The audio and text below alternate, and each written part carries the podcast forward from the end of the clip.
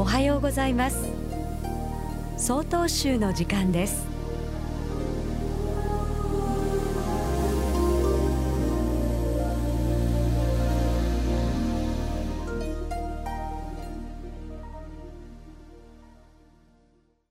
おはようございます。私は根室市海雲寺の山崎悠久と言います。私のお寺では3年前くらいから2月に1度のペースではありますが座禅会をしています。そして座禅が終わると参禅された方々にお茶とお菓子でもてなし寒暖のひとときを設けています。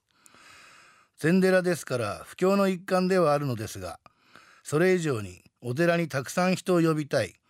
お檀家さんはもちろんのこと地域の皆さんにもお寺というものが身近な場所であると感じていただきたいと思ったからです。お寺へ行くのはお葬式やご法事の時ぐらい。あとは何かない限り行くところではない。また逆に何事もないのにお寺へ行くのは変という昨今の状況。このような存在ではなくお寺というものは境内やご本堂にふらり訪れてもほっとできる場所。心が安らかになれるところと感じてもらいたいのです。かつてお寺は地域の集会の場でもあり地域の人々の心の拠り所安心の場でもありました。もう一度お寺がそういう場所になればというのが私の願いであり座禅会を始めた動機です。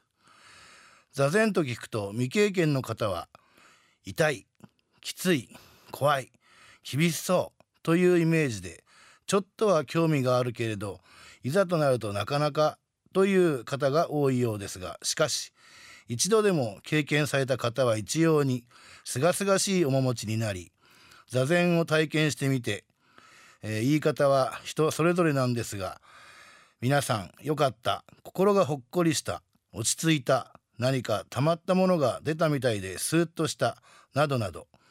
そしてまた座禅をしてみたいと言われます。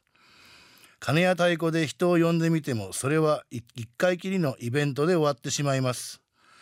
座禅は安楽の訪問なりと道元禅師様はお示しくださっています。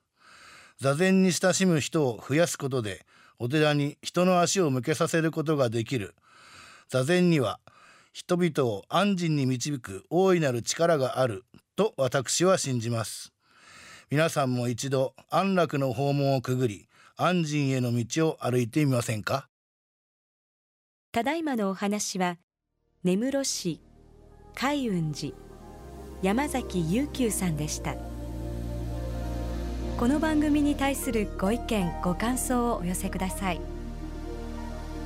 郵便番号064-0807札幌市中央区南七条西4丁目曹洞州北海道管区強化センター。曹洞州の時間係まで。